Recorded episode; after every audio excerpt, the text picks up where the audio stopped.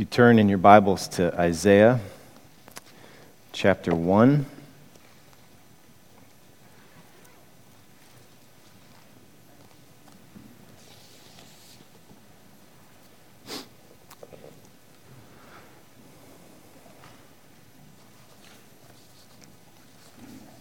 Our scripture reading for this morning is verses 21 to 31.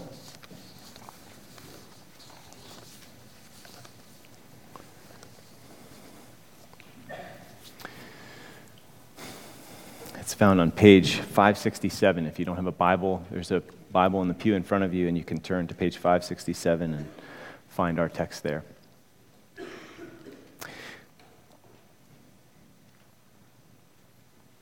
Would you stand with me in honor of God's word as we read it together?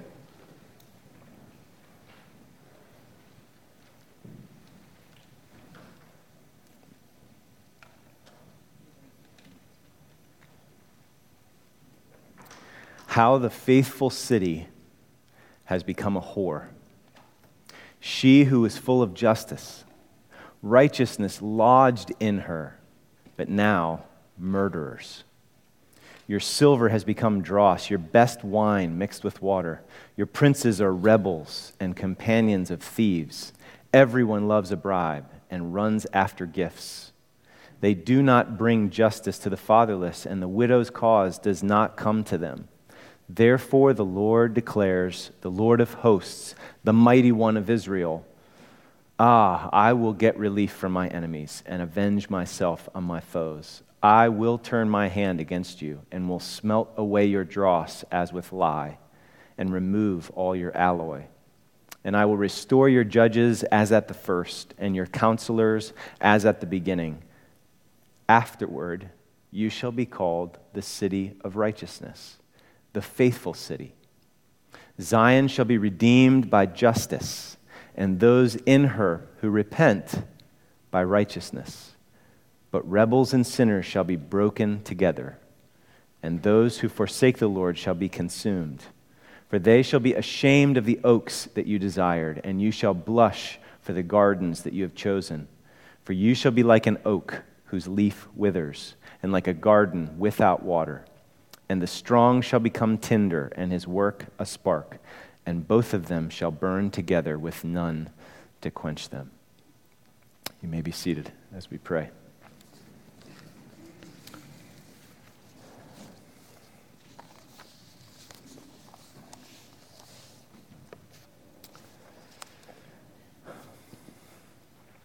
Oh God, as we approach your word this morning, we pray that it would not merely be a human effort where we are just trying to understand the ink on the page. I pray that, Lord, you would help us to understand what you have revealed here. And I pray that we would have eyes to see spiritually what this text reveals of your glory and of our need, and also what this text reveals of your character as the Redeemer. And I pray that we would respond in repentance and faith. So, Lord, I pray that you would be our teacher, that by your Spirit you would come and expose what needs to be exposed that you would show us your glory, show us your greatness, show us who you are, and help us to see it, help us to believe it. I pray that you wouldn't just be a concept to us, but that you would be a reality.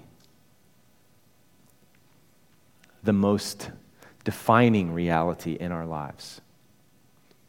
So, where you are small in our hearts and minds, and other things are really big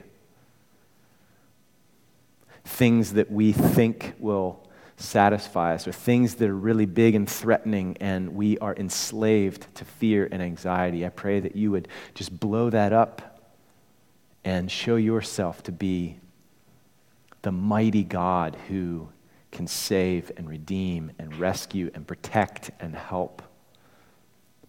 So I need your help, Lord, and each of us needs your help as we listen to your word, to receive it, to understand it, to receive it, to respond to it. So we pray that you give us grace.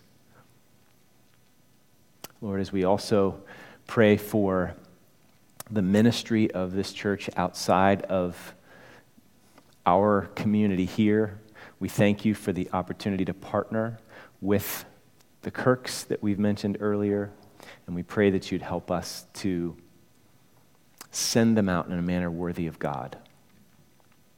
And we also pray for Colleen as she is missionary in focus this week. We thank you for the privilege of partnering with her in her ministry at UD. And Lord, we pray that Christians on varsity and club sport teams at UD would be brave and that they would step out in faith to have spiritual conversations with their teammates, that they would be able to start Bible studies on their teams. And Lord, I pray that, that the ways in which oftentimes fear and shame get in the way of that kind of courage and bravery, I pray that you would be big in the view of those Christian athletes and that what their friends think in the short run would be relatively small and that they would be bold to love their teammates enough to share Christ with them. Lord, I pray that you would raise up a Christian leader on every varsity team on that campus. I pray that you would allow Bible study with coaches and athletic administration to continue. Pray that you would open up doors for gospel conversation for Colleen on campus and help her to be sensitive to your Spirit's leading as she interacts with students. And Lord, I pray that you continue to provide for her and raise up new financial partners to make this ministry possible um, in the time to come, in the days ahead.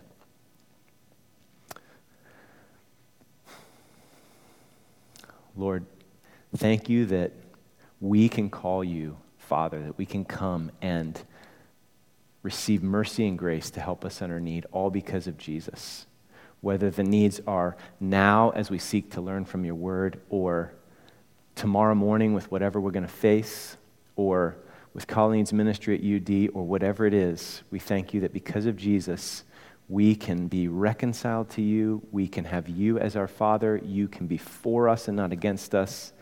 And there is so much grace and help available to us. I pray that we would not forget that, that we would not run elsewhere for what we need.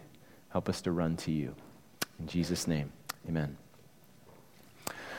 Okay, so as we head into Isaiah 1 here, as we read through that passage, you might think, what in the world does this text have to do with me here in the 21st century? Um, well, just stop and think about this for a minute briefly. Have you ever noticed how we long for redemption? You long for redemption. You have longed for redemption. In maybe more ways than you realize. Even though that's typically kind of a religious word, it actually is used in our culture a fair amount. Um, so we could talk about some mu- movies where there's redemptive themes. We could talk about how this character is looking for redemption, you know, and you could probably think of some movies off the top of your head. But how about personally? When is it that you want to redeem yourself? When does that typically come to mind that you want to do that? It's when you've failed. It's when you've done something and you're embarrassed. You're ashamed, right? I want another chance. So it could be an athlete where you had the chance to, you know, come through for the team and you dropped the ball, maybe literally, and you really want a chance to redeem yourself. You want another chance. It could be in a conversation, it could be at work where you totally blew it. You, you you just dropped the ball in that conversation and you just want another chance. You want to redeem yourself. You want to prove yourself. You want to vindicate yourself, right? Well, our passage is all about redemption. And it's redemption that's way bigger, more important, and way better than the kind of redemption that oftentimes we long for and that is talked about in our culture. So let's look at Isaiah chapter 1 here. Just a brief little intro. Um, we started out last week in the first 20 verses. The situation is very bleak. Um, Isaiah's ministry was back in the 700s to the late 600s. Okay, so this is a long time ago, BC. Um, and the situation is bleak. The, bleak. the people of God, people in Judah, southern kingdom, um, this is supposed to be like the center of God's presence and his people. Jerusalem, this is the city of God. And yet they're rebellious. They're like rebellious children. Look back at verse 4, it summarizes the situation well. Ah, sinful nation. They're supposed to be a holy nation, they're supposed to be God's special, set apart people. But instead, they're laden with iniquity. They're offspring of evildoers. They're supposed to be children of God. They're children who deal corruptly. They have forsaken the Lord. They've despised the Holy One of Israel. They are utterly estranged. Children that don't even know their father. They've rebelled and they're, they're runaways, basically. Now, despite this wretched rebellion, we looked at it last week, Yahweh, God, is full of mercy and appeals to them to repent. Look at verse 18. He says, Come now. After all this rebellion, come now, let us reason together, says the Lord. Though your sins are like scarlet, they shall be as white as snow. Though they are red like crimson, they shall become like wool. Okay, now as we look at our text, verses 21 to 31 this morning, sadly it becomes obvious that they have not accepted this invitation of verse 18. Instead, what we find is what happens when we turn from God. So look first at verses 21 to 23. When we turn from God, it's a bleak picture. How the faithful city, Jerusalem, has become a whore. You see the contrast there? Faithfulness and prostitution. She who is full of justice, this is the people of God, they're supposed to be just and righteous righteousness lodged in her. It found a home in this city in the past. But now, murderers. Your silver has become dross. Think about the reversal there. Here's this precious metal silver, and it has become not just impure, it's actually become the foreign material, the worthless foreign material, the impurities. That's all it is. So your silver has become dross, not just mixed with dross, but flat out dross. Your best wine mixed with water. Water's effect on wine is pervasive, right? Your princes are rebels and companions of thieves. So the leaders are these thieving rebels, okay? Like a, like a principal becoming, like, imagine if Mike Tardibi at his school became like one of the thugs, I don't know if there's any thugs that ever enter your, into your office, but became like one of the thugs who is regularly in his office. Imagine the chaos if the city officials are like gang members. That's the point. Total chaos. Everyone loves a bribe and runs after gifts. They do not bring justice to the fatherless, and the widow's cause does not come to them. Very commonly in Isaiah and in other places in the Bible, the way that the people of God care for widows and orphans, it's a litmus test for justice. James 1 echoes this. Pure and undefiled religion is to look after widows and orphans in their distress. Okay, so this is a bad situation. You see how the city is no longer full of justice and righteousness. Verse 23 unpacks verses 21 and 22. Instead of being full of justice, Instead of righteousness finding a home there, it's full of murder and injustice. Okay? Princes, rebels, companion of thieves, loving a bribe. You know, injustice abounds. So, big picture of this, this first point, this section the faithful city has become a whore. Ah, that's shocking language. Why does God talk that way about the rebellion of his people? Well, we tend to downplay our sin.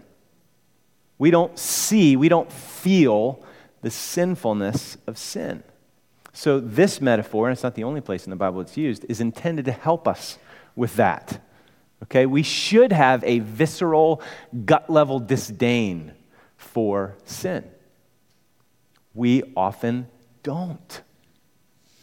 So God tells us what our sin is like to awaken righteous disgust for rebellion. Again, James, again, we can't think this is way back there, you know, uh, centuries and centuries ago. James says in chapter 4, What causes quarrels and what causes fights among you?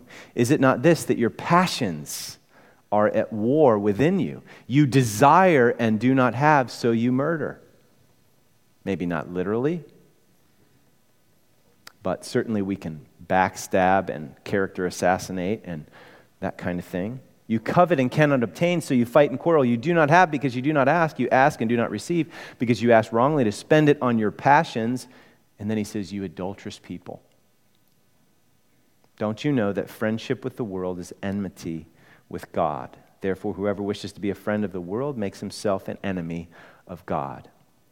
Or do you suppose it is to no purpose that the scripture says he yearns jealously over the spirit that he's made to dwell in us?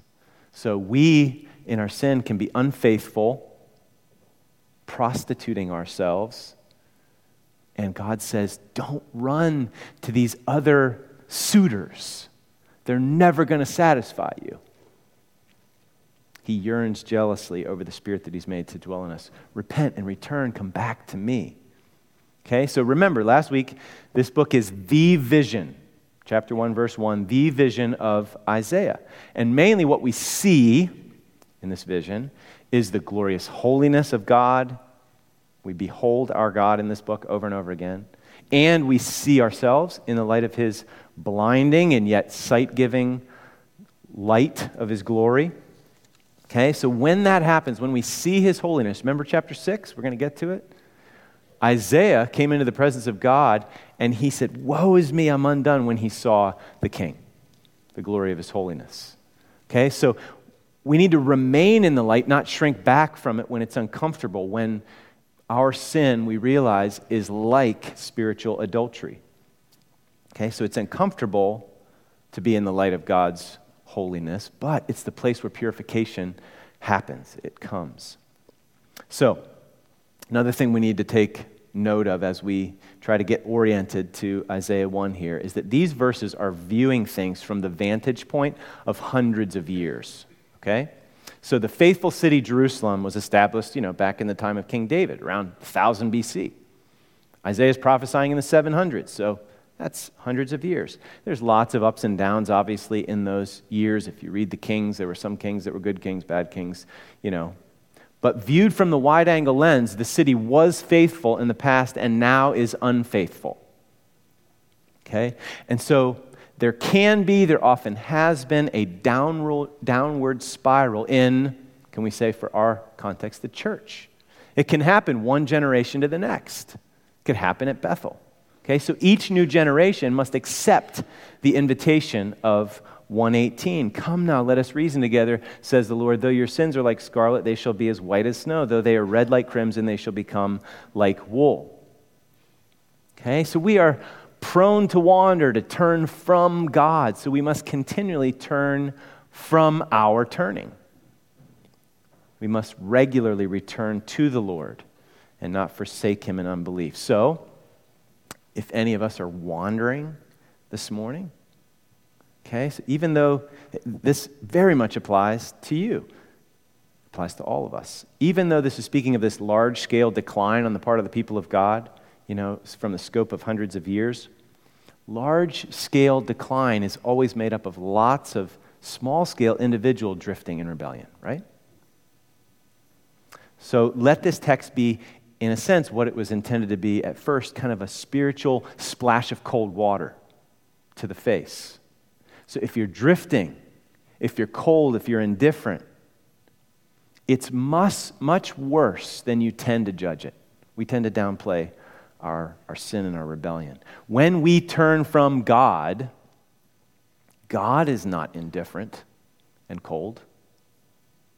Whether we know it or not, whether we believe it or not, God turns to us. And we need to know it and we need to believe it. So look at point two there when God turns to us, verses 24 to 26. Therefore, in light of this unfaithfulness, the Lord declares, the Lord of hosts, the mighty one of Israel, Ah, I will get relief from my enemies and avenge myself on my foes. A very sobering verse.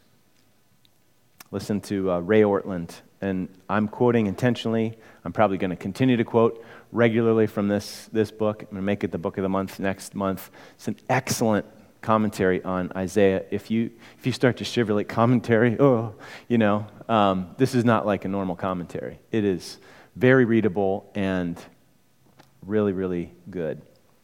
Um, that conviction quote last week. Um, I think I heard lots of people that appreciated that. Same book. So listen to what he says here. To his glory, no matter what we do, God just won't go away. He will never ungod himself. There is a Lord in heaven, the Lord of hosts, the mighty one of Israel, who cares deeply about his own offended justice. And his commitment to his own cause is our hope. He will get relief from his enemies, he will avenge himself on his foes. Nobody is getting away with anything. So is that good news or bad news? So, due to the rebellion of his people, the city that was supposed to be the city of God, his own people have become his enemies. His friends have become his foes. Again, remember James 4. Don't you know that friendship with the world is enmity with God? If you align with the values of this fallen world and you will not align with God, that's loving the world. Don't you know that friendship with the world is enmity with God? Therefore, whoever wishes to be a friend of the world makes himself an enemy of God. Now, look at the description of God here. Hardly anywhere in Isaiah are the titles of God heaped up like this the Lord, the Master, okay? Yahweh of hosts. He's the commander of the armies, the hosts of heaven and earth. It's a mighty title. The mighty one of Israel. So, do you see how vast and unstoppable his power is, and that's what's in focus here. You don't want this power against you. You want this power for you. So, again, another splash of cold water to the face. If we need to hear unfaithfulness, whoredom, oh, really? And then, do you know who you're dealing with? Another splash of cold water, water to your face. If you're rebelling, wake up, tremble. The people of God in Judah certainly needed to wake up. They had become God's enemies and foes. They would have been offended to hear that because they thought, hey, they're still going through the motions, going to church. What? Okay, so they needed to have, hear that. We may need to hear that. Look at verse 25. This exalted, powerful, mighty one of Israel, I will turn my hand against you. That's frightening. If it's not frightening, it's because we have way too small a view of God. Okay, just, just last night. So I typically take a walk and pray on Saturday night. And, you know, it was probably, I don't know, it was dark. And stars up in the sky. And you know what? Sometimes Saturdays, I'm just extra unsanctified on Saturdays. You know, just sometimes my sin and the way that I was responding at one point. Um, you know, kind of impatient, getting annoyed easily. And, and I'm on my prayer walk and I'm looking at the stars and I'm thinking back through the day and just convicted and just saying, Oh God, would you cleanse me of my unrighteousness? I trifle with you. I, I, I walked through so much of yesterday down like this. And there's this great, big, awesome God. And I needed the stars to remind me, to help me behold his great, greatness. What is man that you're mindful of him? Okay, the hand of omnipotence is the hand that we're dealing with here in Isaiah. Omnipotence. We don't want that hand turned against us. We don't want to trifle with this God. We want to instead, like it says in Isaiah 41, be upheld by this omnipotent, righteous right hand. So this is very sobering. It should be, even if, even if, because of Jesus, we are in Christ. God is for us and not against us. we should be on guard against trivializing God and trifling with Him. Okay? So now, this awesomely powerful God whom we've rebelled against, whom we've cheated on, what's He like? What does He do when people turn away from Him? When we turn from Him, He turns to us. What happens? Well, you'd expect that He would wipe out His enemies, right? Give them what they deserve well, here's where it gets both surprising and pretty wonderful. Look at verse 25 again. He says, I'll turn my hand against you and will smelt away your dross as with lye. That's like industrial strength cleanser. I'm going to smelt away your dross. Remember, the silver had become like dross. I'm going to purify you.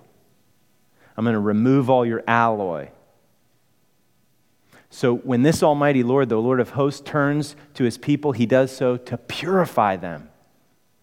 Yes, he will turn up the heat, but he will do it for their good. He will do it to refine them, to purge their impulses to infidelity, to cleanse them of their impurities. Okay, so verse 26, Yahweh says, I will refine you and I will restore your judges as at the first. Remember those gang members I will restore your judges as at, as at the first and your counselors as at the beginning. So, those leaders that were rebels and thieves, I'm going to restore to my people leaders that will lead with righteousness and justice. And then, afterward, after I do this refining work, you shall be called the city of righteousness, the faithful city. See the bookend there between verse 21 and 26? It's a reversal, total reversal. The once faithful city that had become unfaithful, acting like a prostitute, is now become again the faithful city. The city in which righteousness once lodged and was at home, that had become filled with injustice afterward, whatever happened in between, we'll talk about in a minute, but afterward it will be called the city of righteousness, the faithful city. Total transformation. Okay, now again, I mentioned before that this passage is is viewed from a wide angle lens, or it's representing a wide angle lens view of the people of God in Jerusalem, the city of God? Well, in verses 26 to 27, it actually, the lens um, becomes a lot wider in its scope, more than just a few hundred years. Afterward, you shall be called the city of righteousness, the faithful city. Ultimately, ultimately, that is fulfilled and looks forward to the new Jerusalem, the city of righteousness, the city in which righteousness dwells. Okay, the faithful city. It's spoken of this way in Revelation 21 2.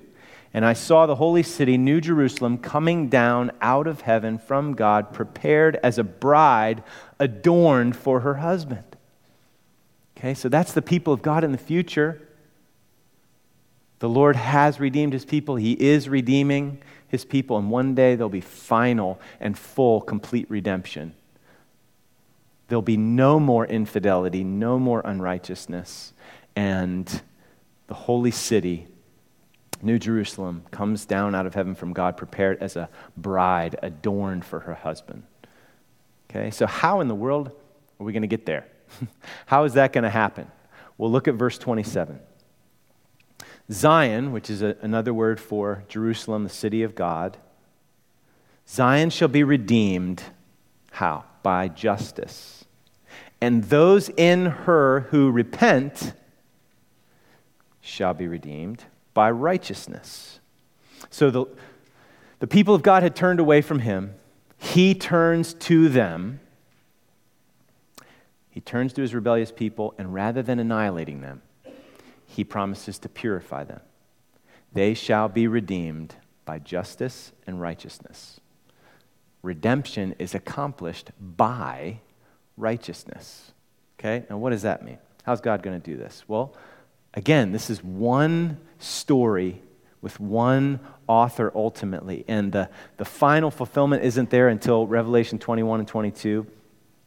But look at how um, God ultimately did this redemption by righteousness. Turn to Romans chapter 3, verses 21 to 26.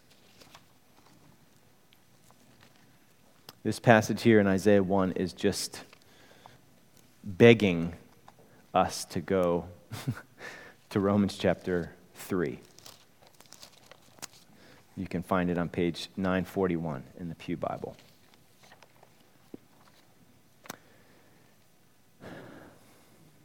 Now, there's a lot in these few verses. We can't unpack it all here, but let's just pick up in verse 23, a verse that's probably familiar to many of you. For all have sinned and fall short of the glory of God. Okay, that's all of us by nature. We've all turned from God and rebelled. And are justified, declared righteous in God's sight, okay, in the court of heaven. How in the world can we stand? If we get what we deserve, we're in trouble because we've all sinned and fallen short of the glory of God. So, how can we be pardoned? How can we be accepted and declared righteous? We are justified, declared righteous in God's sight. How? By grace. By His grace, as a gift. How can this grace be ours? How did this get accomplished?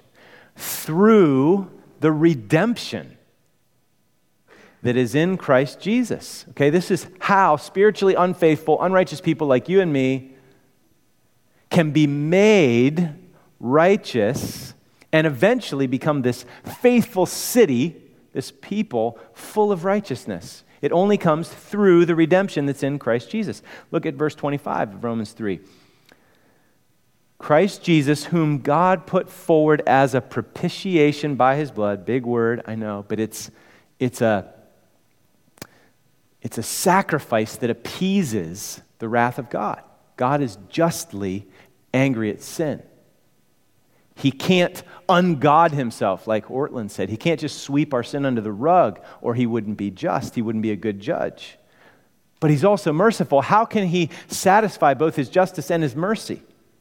Well, only if he puts forward his son, so he himself takes on himself the punishment we deserve, to satisfy his justice, his wrath, the condemnation that we deserve. So he put Jesus forward as a propitiation by his blood to be received by faith. This was to show God's righteousness. Because in his divine forbearance he had passed over former sins.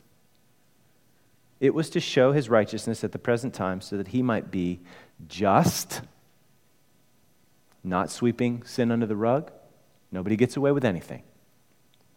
And the justifier of the one who has faith in Jesus, able to pour his mercy out on his people who repent and trust in Jesus as their Savior. So think about it.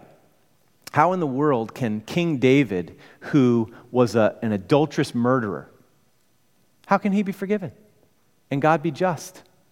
How can God be righteous to do that? Don't you see how that just seems so unfair? Because in his divine forbearance he passed over former sins like David's.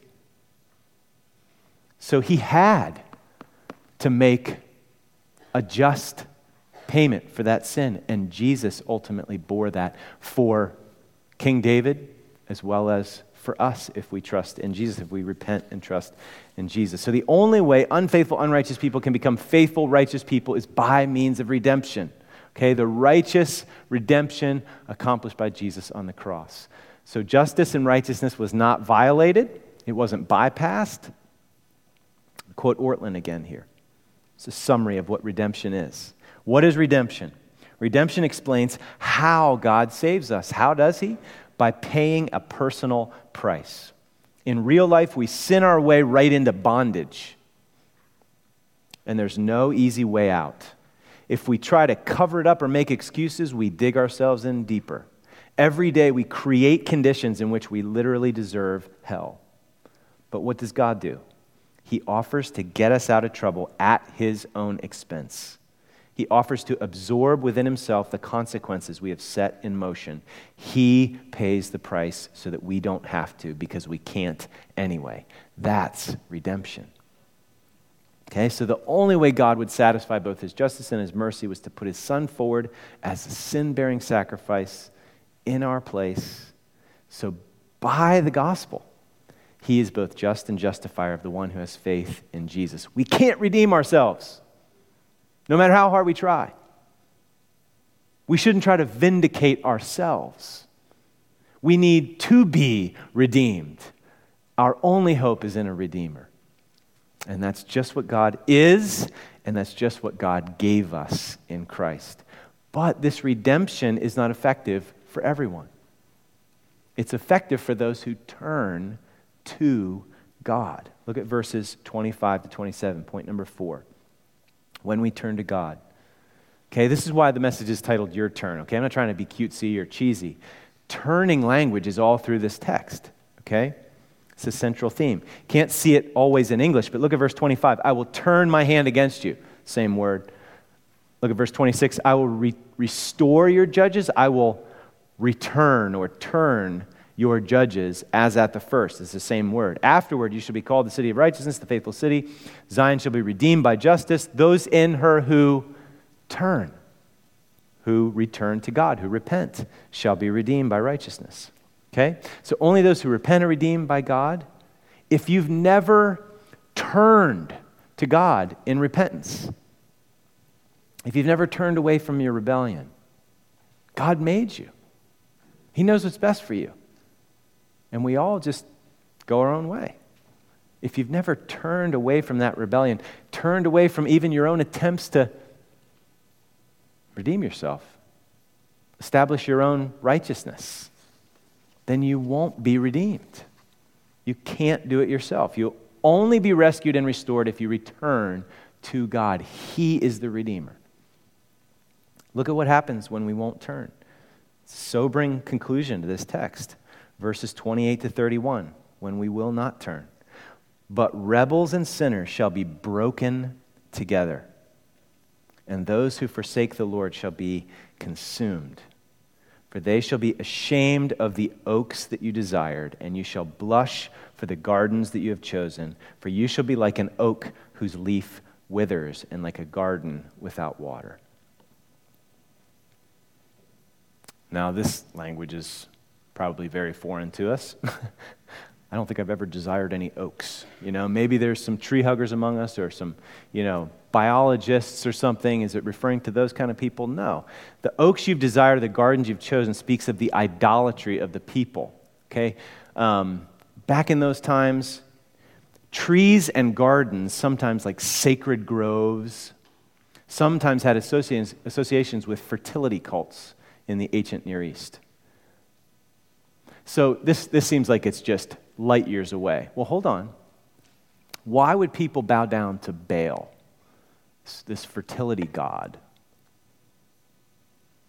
Or this god that could you know, manage the weather so that you'd have some crops? Well, your security is bound up in having some crops. Your success is bound up in having money that comes from the crops. There was shame associated with childlessness. And if Yahweh's not coming through, hey, we might need to go visit the, the sacred groves so that we can pull the string.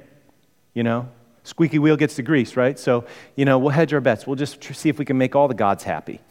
Then maybe, maybe, maybe it'll happen for us. We'll be satisfied. Take away the shame. So, again, we need to not hold this out at arm's length. What do you do when your business success is threatened? Do you turn to the Lord and trust Him and act in faith? Obviously, not sitting on your hands, but acting in faith? Or do you start to fret and scramble and manipulate and pull string? You start to rely on yourself? Do you start to run to other helps? Maybe even compromising your integrity? Do you see? This is like, this is not arm's length stuff. Okay? Where do you go for security? Where do you go for success? Where do you go for your sense of identity, all of those things. We flirt with other saviors. We run to other sources of protection and help and satisfaction, and we need redeemed. So, this is really good news that God is a redeemer of whores. Do you see why it's going to be good to keep looking at our great God through Isaiah? Like we talk about this gospel pattern in the service. Well, it comes from books like Isaiah over and over again. I'm really big, you're a mess.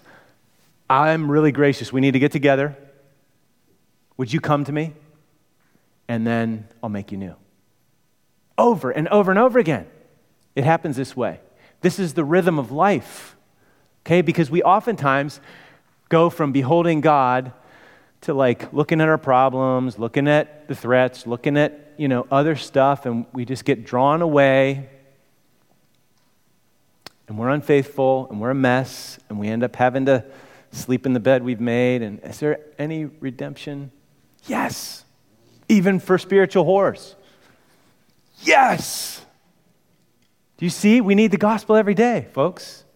It's really good news. This, even these weird, seems like it's light years away from our culture and, and language here in Isaiah 1. Okay? So the point is that the, the unfaithfulness, the whoredom of the city of Jerusalem is pictured here if they don't turn.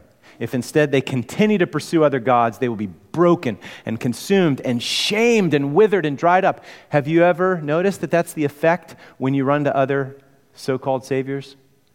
It dries you up. It, it, it's like a mirage, it doesn't really satisfy you.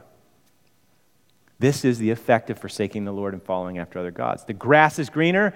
You know what? That lie is as old as the Garden of Eden.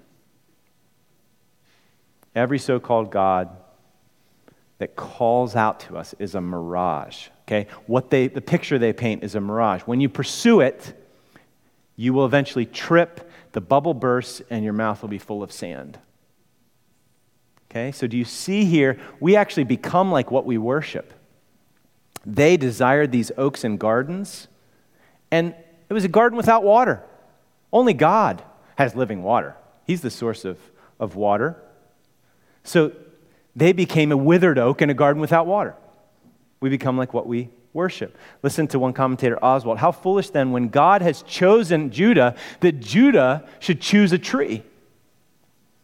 Those who depend on the creation are doomed to wither and dry up. Romans 1 worshiping and serving the created things rather than the creator. Choose the garden, and there's no water, but choose the one who made the garden, and there are streams of living water. So, do you see why there's this call to turn? Verse 31 The strong shall become tinder, his work shall become a spark, and both of them shall burn together with none to quench them. Again, if we do not turn, the furnace of God's holiness consumes. If we do turn, the furnace of God's holiness, when we when we come into the light of our holy God, or when He tests us and tries us, turns up the heat in our lives, those things are intended to purify us and refine us and, and get us away from those false gods and saviors that we tend to run to. So if you've never turned, you can turn right now and trust in Jesus. And for those who, who are Christians, do you see your need to continually turn and continue to be redeemed. He redeemed us at the cross. When we were converted, we turned, and there was a once for all um, mastery transaction that took place. We were transferred from the kingdom of darkness to the kingdom of his beloved Son. We've got a new master, right? But we need to keep being redeemed because we keep being unfaithful. We're prone to wander. We buy those lies, right? So we need to keep being redeemed, and then one day, there's going to be full and final redemption. So you notice we confess together Romans 7. Oh, I don't do what I want to do. And I, anybody? Amen? You experience that? Well, we don't stop there. We turn to the Redeemer and we keep reading and we keep turning to the gospel. Romans 3, Romans 6, Romans 8. There's no condemnation even for spiritual whores like me. Yes! I need to repent and come to my Savior Redeemer, and He can purify and transform me so that I will be a faithful person. And we as a church will be a faithful city, and we can't wait for the day when Jesus comes back and we will be perfected, and all of that impulse to unfaithfulness that will be burned away, and we'll live in the New Jerusalem, the home of righteousness we're going to finally be at home. So, You see the gospel rhythm in Isaiah 1? You can see it in Isaiah 6. The king. Woe is me, I'm undone. The angel brings the atoning coal. Here am I, send me. Response. So we're going to respond now to this text, glorying in our Redeemer. We've got good reason to, to glory and exult in our Redeemer. Chad, maybe if you can just put that slide up, um, I'm going to just show you how this song speaks of redeemed, if you're a Christian, being redeemed. We need it every day. Keep turning. And we'll finally be redeemed. Full freedom. Okay? So look at verse 1. I will glory in my Redeemer, whose priceless blood has ransomed me. I've been ransomed. I was a slave to my sin, and he rescued me. Mine was the sin that drove the bitter nails and hung him on that judgment tree. I will glory in my Redeemer, who crushed the power of sin and death, my only Savior before the holy judge. Like, what other appeal are you going to have in that courtroom? He's the only Redeemer, justified through redemption. The Lamb who is my righteousness, the Lamb who is my righteousness. Okay, so what we deserve, we have been redeemed if we have turned, repented, and trusted in Christ. Verse 2 I will glory in my Redeemer, my life he bought, past, my love he owns, present. I am prone to wander, so I need to keep being redeemed so that I have no longings for another, so that I'm satisfied in Him alone. I will glory in my Redeemer. We need to each day. Need to turn to him. His faithfulness is my standing place. Though foes are mighty and rush upon me with threats, don't run to other saviors. We want to glory in our Redeemer. We want to trust in him and run to him. My feet are firm, held by his grace. He'll keep us. And then I will glory in my Redeemer who carries me on eagle's wings all the way through, crowns my life with loving kindness. His triumph song I'll ever sing. I'll glory in my Redeemer who waits for me at gates of gold. And when he calls me, it will be paradise, the, the faithful city. All of the slavery, all the unfaithful impulses that, you know, are so strong, and then uh, sand in her mouth, it's going to be done fully and finally, and we're going to be totally free forever. When he calls me, it will be paradise, his face forever to behold. Behold your God. So we start where we ended. So let's glory in our Redeemer.